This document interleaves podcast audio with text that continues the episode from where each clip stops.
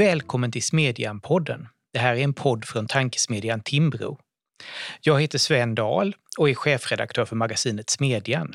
Idag ska vi prata om epoken Stefan Löfven i svensk politik och det politiska landskap den avgående statsministern lämnar efter sig.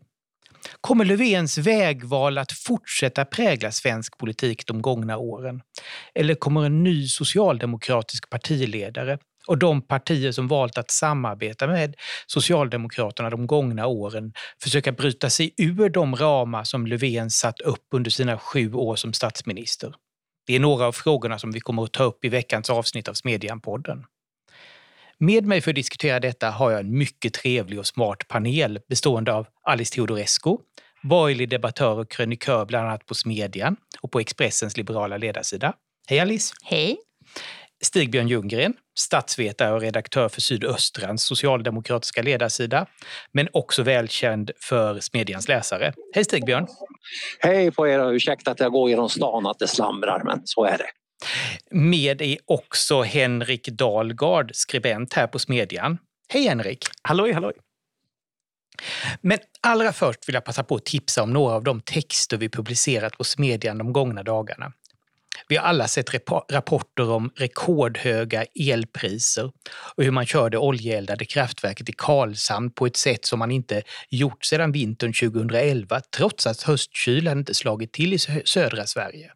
Hur hamnade vi där? I artikeln Dyr, osäker och smutsig el i det nya normala förklarar Jan Blomgren. I förra veckan var det också 30 år sedan de borgerliga partierna vann valet och Carl Bildt blev statsminister. Det kommer att bli en reformintensiv mandatperiod som på många sätt kommer att prägla Sverige. I artikeln Dagen då Sverige la om kursen skriver Olof Ehrenkrona som arbetade nära Bildt om likheterna i politiska förutsättningar mellan då och nu. En sådan, skriver Ehrenkrona, är tröttkörda S-regeringar som haft svårt att hantera konsekvenserna av tidigare politiska vägval. Det och mycket annat hittar ni som vanligt på smedjan.se. Men åter till Stefan Löfven. I förra veckan var det avtackning av Löfven i riksdagen och det var som alltid en mysig tillställning med presenter och beröm. Men samtidigt var det något som skavde och som kanske sammanfattar kärnan i Löfvens statsministertid. För mindre än en halvtimme tidigare i partiledardebatten hade statsministern förklarat att samma personer, ja, tänk framförallt moderatledaren Ulf Kristersson, som han nu förklarade hur mycket han värdesatt samtalen med, utgjorde ett direkt hot mot demokratin. Tror till och med att Löfven passade på att göra en referens till det tyska 1930-talet. Om jag själv ska försöka sammanfatta Löfvens sju år som statsminister är det väl där jag hamnar. Genom att varna för att fascismen, eller åtminstone Ungern eller Polen, står inför dörren vid ett maktskifte har han lyckats slå sönder ett välfungerande borgerligt samarbete och sitta kvar trots att en riksdagsmajoritet egentligen vill ha en annan statsminister. Vad säger du Stig-Björn? Vad är det viktigaste du tar med dig från sju år med Löfven? Ja, eh, att det du säger nu delvis stämmer. Alltså att han sitter ju där därför att borgerligheten inte har någon riktig stake. Utan den är sönderfallande. Och då beror det ju inte på att Löfven har tutat i några av de här borgerliga att det är fara och färde utan det beror på att många inom den delen av borgerligheten också uppfattar det så. Alltså man är lite oroad över säga, skiftningen i tidsandan och, och, det som händer i andra länder. Det finns ju en och annan borgerlig som har hoppat, hoppade till när Donald Trump blev vald exempelvis. Eh, så att eh, det är nog inte skicklig socialdemokratisk eh, söndringspolitik som, som har eh, gjort det här resultatet utan det är väl att det, det är ett faktiskt problem. Det är en festförstörare som vi har framför näsan. Alice, vad säger du? Hur skulle du värdera Löfvens statsministertid? Alltså, det är klart att eh, en förutsättning för att hans strategi skulle lyckas var att borgerligheten saknade stake eh, och att borgerligheten lät sig definieras av den socio socialdemokrati som hade som, som övergripande mål att splittra alliansen och alliansen tillkom ju för att bryta det socialdemokratiska maktinnehavet. Så att de här två delarna behövde ju varandra för att vi skulle få det resultat vi har fått. Och jag skulle säga att det största arvet efter Löfven det är ju splittringen av borgerligheten och den polariserade diskussion vi har fått som i mångt och mycket just handlar om att eh, socialdemokratin är garanten för den svenska liberala demokratin eh, och eh, att oppositionen är ett hot mot eh, den demokrati som vi känner den i en svensk kontext. Eh, så att en, en, polarisering och en fördumning och en eh, förgiftning av det, det politiska samtalet. Det är väl det, det, konkreta han har åstadkommit. Och sen är det ju hans otroliga överlevnadsförmåga. Det måste man ju ge honom. Han är ju otroligt skicklig i att överleva på, på eh, bristfälliga underlag. Eh, och har lyckats på ett sätt som jag tror blir svårt för hans efterträdare att ta över om inte just borgerligheten serverar de den möjligheten. Nej, alltså en, en sak är väl att man kan fundera över vem som är den främsta överlevnadskonstnären i svensk politik, om det är Stefan Löfven eller den förre partiledaren i Liberalerna, Jan Björklund, som ju överlevde ja, men hur många interna intriger som helst. Men Henrik, vad säger du om, om Löfvens statsministertid? Nej, men jag håller väl med om att han har varit en otroligt så här, skicklig strategiker när det kommer till just det maktpolitiska spelet i riksdagen och just har kunnat splittra alliansen. Men någonting som jag har tänkt mycket på är att just på grund av den så strategiska ansatsen till politiken så har ju den mer idéutvecklingen inom Socialdemokraterna helt stannat av. Ehm, jag och eh, några kompisar har suttit väldigt mycket och diskuterat om var finns de socialdemokratiska ideologerna nu? Var finns politikutvecklingen? Vad är liksom det socialdemokratiska svaret på nutidens samhällsproblem. Och det känns inte som det finns någon socialdemokrat, socialdemokratisk berättelse eller något, så här, något långsiktigt mål med det rent politiska. Så jag tror man har fastnat mycket i det strategiska men det mer sakpolitiska har hamnat efter helt enkelt.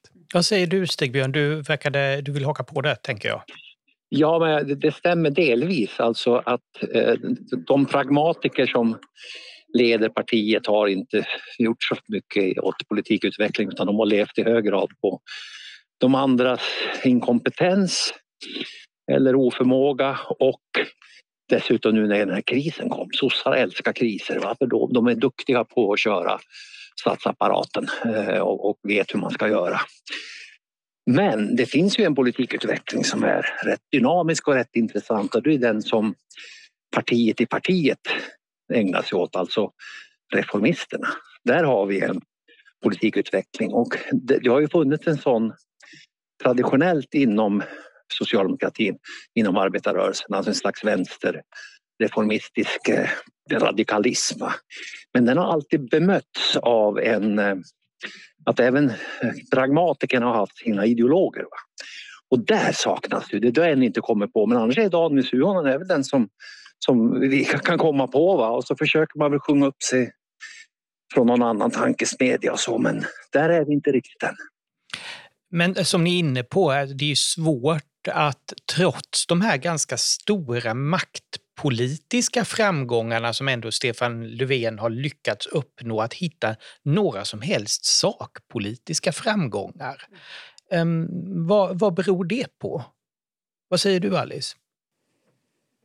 Nej, men det beror väl på att man har lagt krutet... Det är svårt att säga vad som är hönan och ägget här. Om man har lagt krutet på på att söndra och härska för att man inte har, att man inte bottnar i sakpolitiken eller om man inte bottnar i sakpolitiken för att man lägger tiden på dumheter. Det, det är svårt att säga men jag tycker att den här intervjun med Morgan Johansson är symptomatisk för det här därför att den visar just på att det som gjorde Socialdemokraterna väldigt framgångsrika i decennier i Sverige oavsett vad man tycker om deras politik, det var ju att de hade en, en näsa för att förstå samhällsutvecklingen. De hade, de hade stark tilltro till social ingenjörskonst och de kunde hantverket och de, de var regeringsdugliga. Eh, och då var det också de som la fram reformer och, och förändrade samhället utifrån en socialdemokratisk vision. Återigen, man kan tycka vad man vill om den, men det fanns en tanke, det fanns en handling, det mm. fanns ett utfall det Morgan Johansson-intervjun visar det är ju ett parti som är intellektuellt bankrutt i bemärkelsen att man har ingen egen politik. Man står inte för någonting. Därför att det kostar att stå för någonting. Och i valet mellan att stå för någonting och få kritik eller att inte stå för någonting och att fortsätta att ha makten därför att alla gillar den lika mycket som de ogillar den så har man valt det sista. Och det tror jag har lett till att Socialdemokraterna har förlorat sin fingerfärdighet helt enkelt. Man skulle behöva sitta i opposition och vara Eh, idéutvecklare ett tag. Därför att, och, jag, och jag talar också ur ett liksom borgerligt perspektiv här att det behövs en stark socialdemokrati som borgerligheten kan nöta sig mot om man då ser till Sveriges bästa. Och jag tror att det, det, det finns ett värde i att vi har starka partier som vill någonting och där man också kan konkurrera om bästa idéerna. Och den konkurrensen finns inte idag. Ligger det någonting i det här Stigbjörn? Eh, ja, både ja och nej. Alltså, det är klart att, att som jag sa, Socialdemokraterna krä, äh, gillar kriser för då behöver de inte tänka så mycket på det här långsiktiga. Och där, de är ju förvaltare va, i första hand. Men jag vill sätta fingret på ett par olika saker som har hänt under, under Persson, äh, eller vad säger jag, under, under Löfven. Och det är någonting han ärvde av Salin, nämligen projektet att bygga ett mittenblock.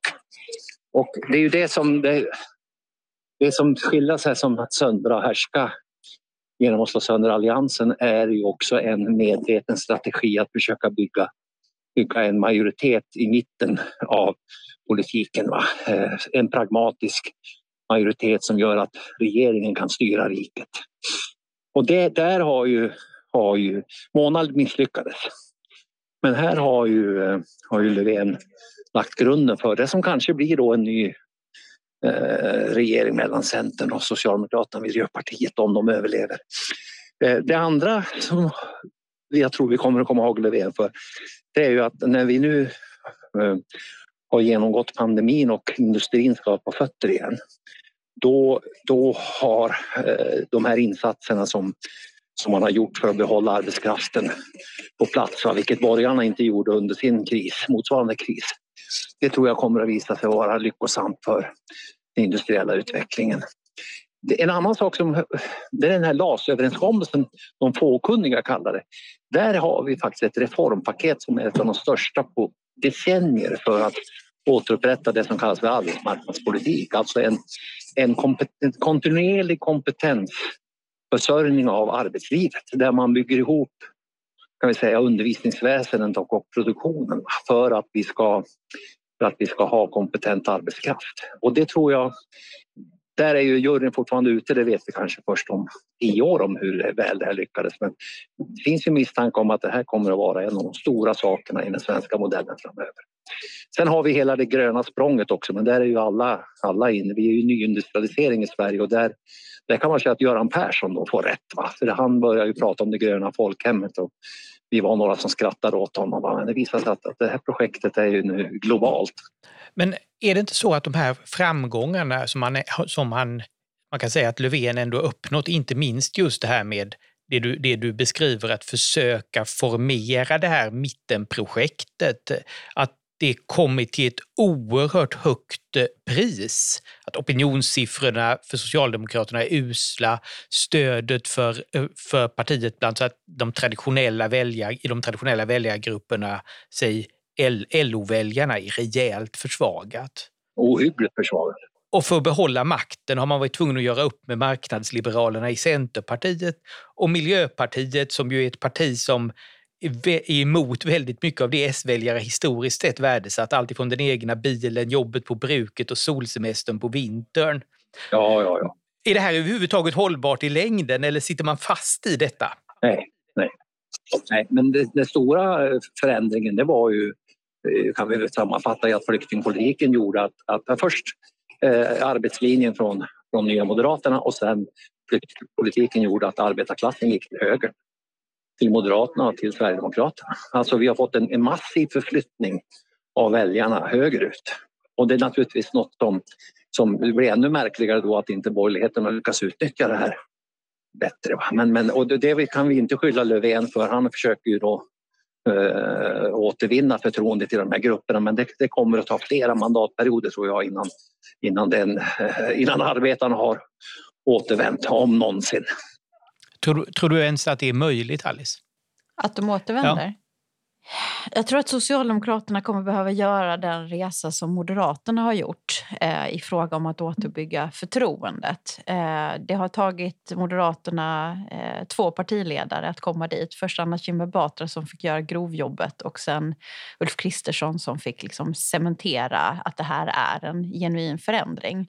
Eh, man kan inte säga att man ska göra förändring, man måste genomföra den och man måste eh, låta tiden gå och i handling visa visa gång på gång att man står fast vid den nya linjen. Och där, den insikten tror inte jag har nått Socialdemokraterna än. För att även om de har tappat mycket eh, sett mot vad man har legat historiskt så har man ändå klarat sig relativt väl jämfört med många andra parti, eller socialdemokratiska eh, systerpartier runt om i Europa till exempel. Så att det är ett tapp men det är ändå relativt bra ändå så att säga. Och därmed så eftersom Eh, minskningen kommer så pass eh, successivt och i små steg så tror jag inte att krisinsikten kommer på det sätt som den gjorde hos Moderaterna. Men för att de här väljarna ska komma tillbaka så måste man ju också vilja ha tillbaka dem. Och så länge man talar om dem och till dem på det nedvärderande sätt som man gör så finns det ju heller ingen, ingen vilja att komma tillbaka eller att tas tillbaka. Och då sneglar man ju också mot nya väljargrupper och det är ju det som också har hänt. Socialdemokraterna är ett parti för helt andra sorters väljare än vad man har varit historiskt. Och just nu verkar man ju ganska nöjd med det. För vad, utåt sett i alla fall så ser det ju inte ut som att man gör särskilt mycket för att locka tillbaka sina gamla väljargrupper. Och, och Moderaterna och, och liksom äh, de andra borgerliga partierna har väl varit dåliga på att det som, som Stig-Björn Ljunggren eh, beskriver, på att kapitalisera på det här flödet åt höger. Och det har väl också berott på att det har funnits interna spänningar i de här partierna och i blocket. Eh, mycket på grund av relationen till SD. Men nu står vi ju i ett läge där vi faktiskt för första gången på flera mandatperioder har en tydlig uppdelning och det finns tydliga alternativ att rösta på. Och eh, det, det kanske skapar mindre förvirring på sikt eh, och, och möjliggör för väljarna att liksom navigera bättre i det här nygamla landskapet. Men Stigbjörn, vad säger du om, om det här? Är det ens möjligt för, för Socialdemokraterna att återupprätta ja, men sitt historiska förtroende hos eh, LO-väljarna utan att eh, ta, inta en helt annan position gentemot Sverigedemokraterna. Det vill säga göra ungefär det som Mette Fredriksen gjorde i Danmark. Ja, det är väl det de försöker delvis. Va? De vill inte gå lika långt va? Men, men man försöker övertyga väljarna om att, att vi har återvänt till den traditionella njugga linjen. Va? Eh, samtidigt som man då framförallt eh, ska hålla de egna aktivisterna någorlunda nöjda va? med att ha någon form av generositet kvar. Va? Eh, och, det är det här som är dilemmat för en, ett stort parti. Det är ju att, att både, både hålla sina egna aktivister nöjda och vinna tillbaks väljare. Va? Eh, dels behålla de man har och vinna tillbaks de som har stuckit. Så det, hur man än gör det så blir det fel. Va? Det är det som Socialdemokraterna håller på med, att, att försöka göra fel så alltså lite som möjligt. Va? Så, som all politik nu handlar om. Eh, så att, eh, och som jag sa, eh, det här är något som Socialdemokraterna själva räknar med att det kommer att ta ett par mandatperioder, va? det här projektet. För de här som har stuckit i protest högerut, de har nu lärt sig hur det fungerar i det nya hemmet och kommer därför inte att bara skutta tillbaks bara för att, att eh, Socialdemokraterna kryper till korset. För det gör de ju inte, vilket ju Morgan Johansson intervjun visar. Istället för att säga att jag hade fel. Va? Det är ju en otroligt enkel lösning i politik. Och ändå en av de allra svåraste lösningarna som varje politiker nästan skyr. Fast han sa ju aldrig riktigt att han hade fel och det är det jag tror att de behöver säga. Det var det Moderaterna gjorde. Ja. De sa vi hade fel och de sa mer eller mindre vi är ledsna för att vi hade fel. Ja. Eh, och Det tror jag är två saker som behövs när man har brutit ett förtroende. Jag har gjort fel, jag har lärt mig någonting av det här som gör att jag inte kommer att göra om det. Det Morgan Johansson säger det är ju liksom att vi, hade, vi har bättre, ädlare motiv än er som gjorde fel för att ni är onda. Och det kommer inte göra att de väljare som har gått i ondska kommer att komma tillbaka. Och det, det är liksom en psykologisk process som man måste förstå för att det här ska vara trovärdigt. En annan konsekvens av, detta av detta är ju att eh, Vänsterpartiet har skaffat sig ordentligt med självförtroende. Eh, vad är ert intryck av vänsterledaren Nooshi Dadgostar så här långt? Eh, hur stort, är, hur stort hot utgör hon gentemot Socialdemokraterna, Stig-Björn? Ja, eh, ett, ett, stort hot inom citationstecken i den meningen att, att nu får man då kanske en tömning va, på någon procent till, till vänster. Och det har ju varit en av de stora mysterierna tycker jag i svensk politik när nu vi har en missnöjd arbetarklass att, att Vänsterpartiet inte har lyckats kapitalisera alls på detta. Va? Eh, någon kommatecken hit och dit va? Men, men de har ju misslyckats helt och hållet. Va? Men nu verkar det som, tack vare att de har fått en partiledare som tycks lida av inre övertygelse, törs utmana och så där så, så verkar det som att vi kanske får en förflyttning vänsterut. Och det ger ju också att, gör ju också att de här reformisterna inom arbetarrörelsen får vinden eh, under seglen. Va?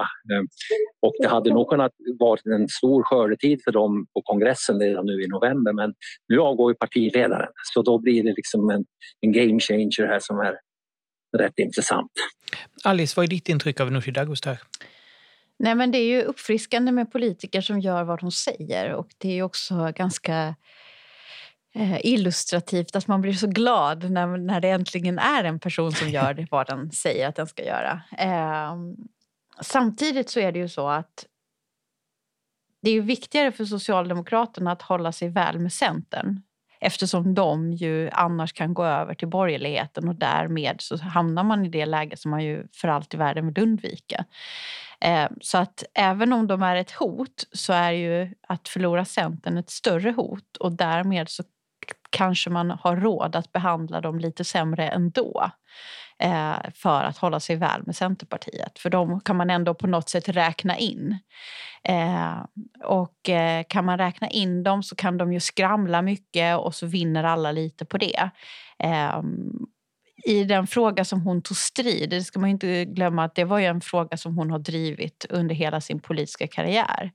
Eh, och Finns det fler såna frågor så är det mycket möjligt att hon kommer att fortsätta på den inslagna linjen. Men återigen, hur mycket hon än vill stå upp för de här frågorna så kommer ju hennes ovilja att se en borgerlig regering med stöd av Sverigedemokraterna alltid att vara större. Och därmed så är hon ett mindre hot än vad man skulle kunna tänka sig vid första anblick. Precis som du är inne på har ju Centerpartiet under Löfvens statsminister period återigen blivit en nyckelaktör i svensk politik. Och valet att stödja Löfven orsakade ju minst sagt dålig stämning i den gamla alliansen. Men partiets väljare verkar än så länge uppskatta det här vägvalet.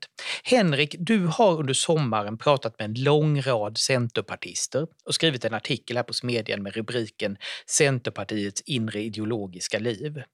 Henrik, hur bekväma är Centerpartiet i samarbetet med Socialdemokraterna? Och tror du att samarbetet kommer att överleva Löfven?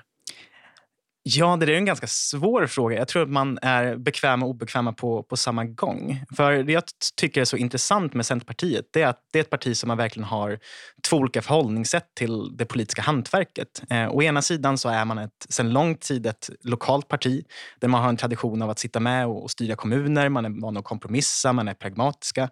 Det är ett väldigt starkt politiskt arv som finns i, i Centerrörelsen. Men nu även på senare år så har man fått ett tydligt så här, principiellt och idealistiskt förhållningssätt till politik politiken, eh, inte minst med Annie Lööf. Och jag tycker de här två olika aspekterna syns i hur man har förhållit sig till Socialdemokraterna.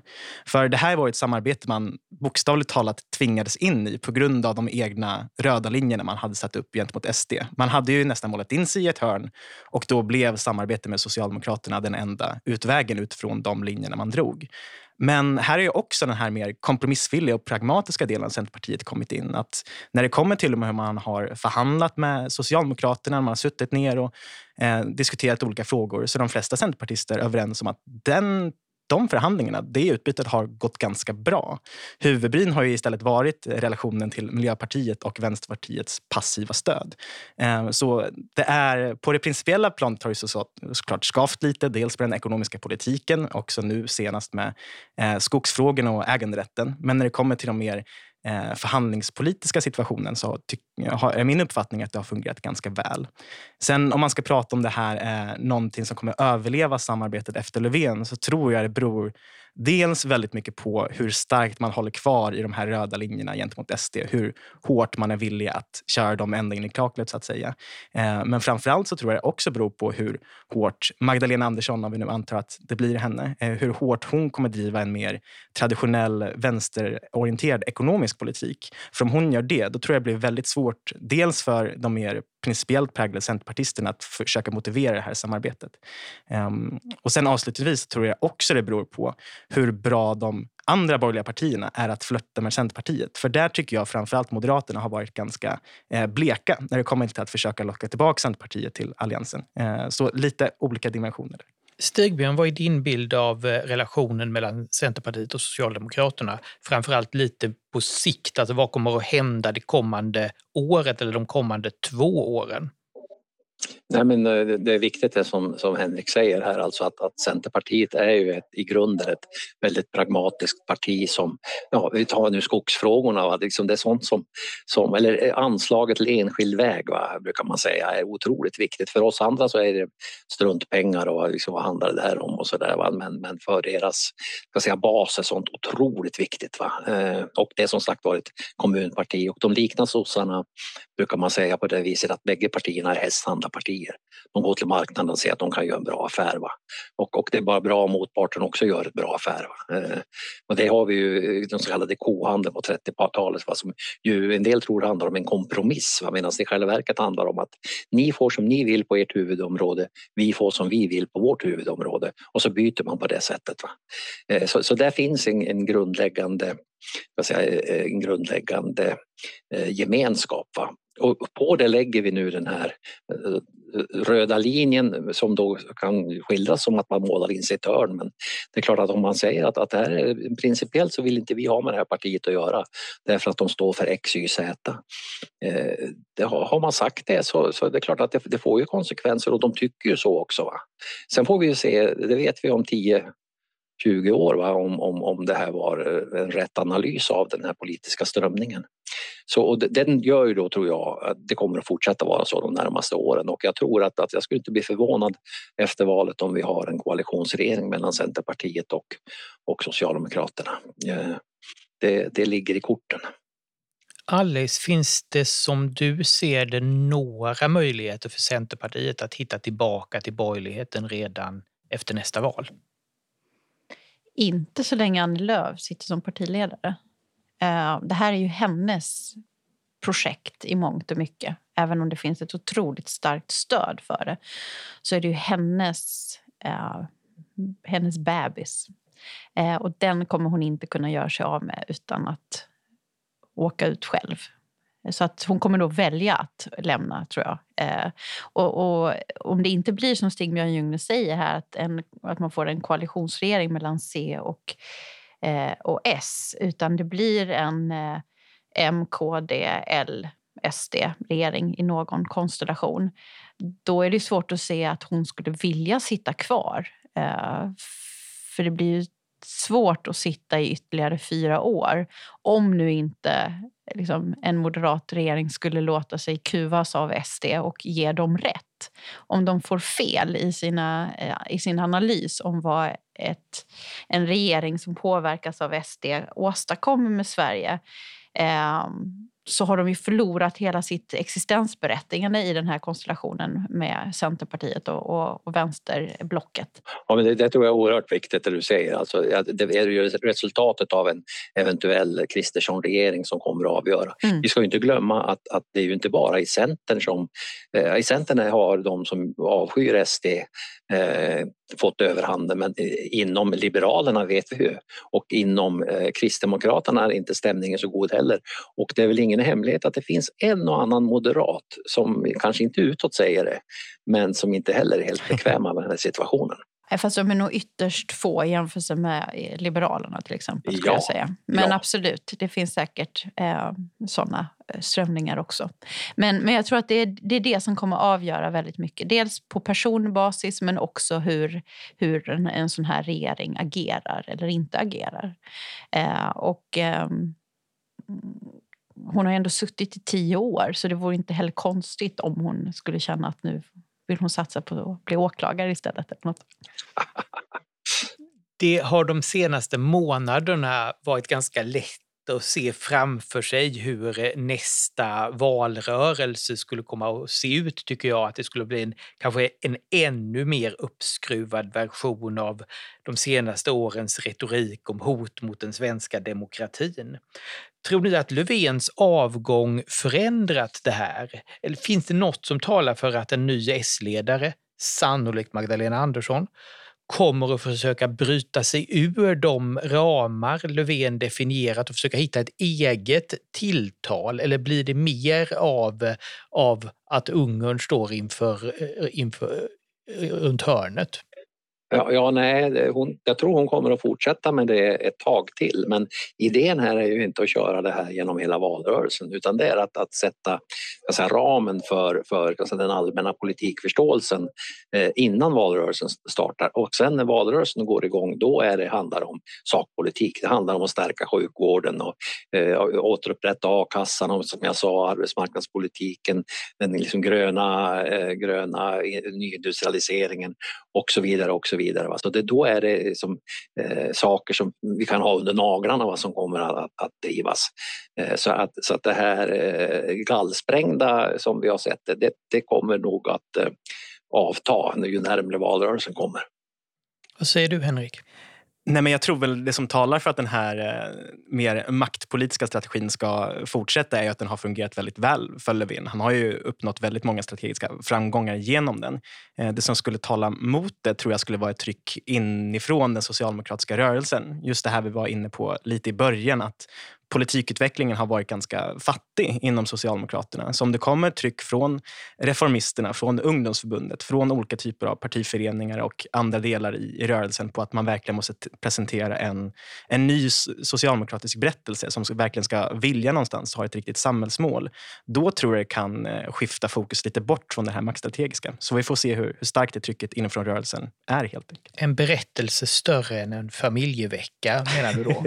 ja, den är nog, det, det krävs nog, tror jag. Det vore bra för svensk politik. Vad tror du, Alice? Jag tror att man kommer fortsätta eh, om det får genklang på andra sidan. Eh, om om eh, liksom, eh, borgerligheten inte går i den här fällan, ja då blir det meningslöst att fortsätta med den. Men det har ju varit effektivt därför att man har fått konflikter inom partierna och mellan partierna på den borgerliga kanten. Och jag tror att det är för kort om tid att börja prata om en liksom, socialdemokratisk vision för framtiden med eh, knappt ett år till valet. Eh, sen är ju frågan om Magdalena Andersson låter likadant som Löfven i den här frågan. Alltså, han har ju med sin framtoning och sin, eh, sin retorik och så kunnat göra det här. Men jag vet inte om hon skulle kunna göra det på samma sätt. Hon har en helt annan framtoning, hon har en annan, ett annat temperament.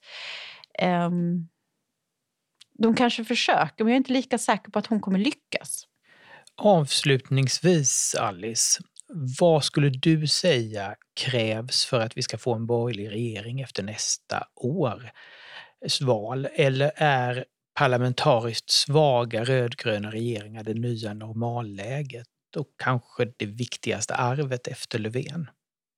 Jag upplever att det finns en, ett lite väl gott självförtroende inom borgerligheten. Att det på något sätt är ganska självklart att det kommer att bli en borgerlig regering. Och jag tror inte alls att det är så självklart. Det är verkligen på marginalen. Och eh, det som är verkligen på marginalen det är ju Liberalernas framtid i en sån borgerlig konstellation. Ja. Eh, så att man ska nog passa sig för att tro att det här är färdigt ur ett borgerligt perspektiv. Det är det verkligen inte. Ehm, så absolut, det skulle mycket väl kunna vara så att det blir en Socialdemokraterna eh, som antingen med hoppande majoriteter löser ut det här eller i någon slags koalition med, med Centerpartiet, Miljöpartiet eh, Vänsterpartiet för de kommer nog inte kunna exkludera en mandatperiod till. Å andra sidan, vad ska de göra? Deras, deras sämsta alternativ är ju det eh, som de inte vill ha, det vill säga eh, Kristersson. Um, Så att det, det är väldigt mycket tillfälligheter som kommer att avgöra det här. Och den stora frågan är hur många moderata väljare som vid valurnan kommer att tycka att det är värt risken att lägga sin röst på Liberalerna. Samtidigt som det kanske är den absolut viktigaste saken de kan göra. Ja. Det är att lägga sin röst på Liberalerna för att på så sätt få en, en borgerlig majoritet. Men det kommer vara på håret. Och därför så ska man inte ta ut det här i förskott överhuvudtaget. Det får lov att bli sista ordet. Varmt tack till Alice Teodorescu, Stigbjörn Ljunggren och Henrik Dahlgard. Tack också till er som har lyssnat. Vi ses på smedjan.se och hörs igen här om en vecka.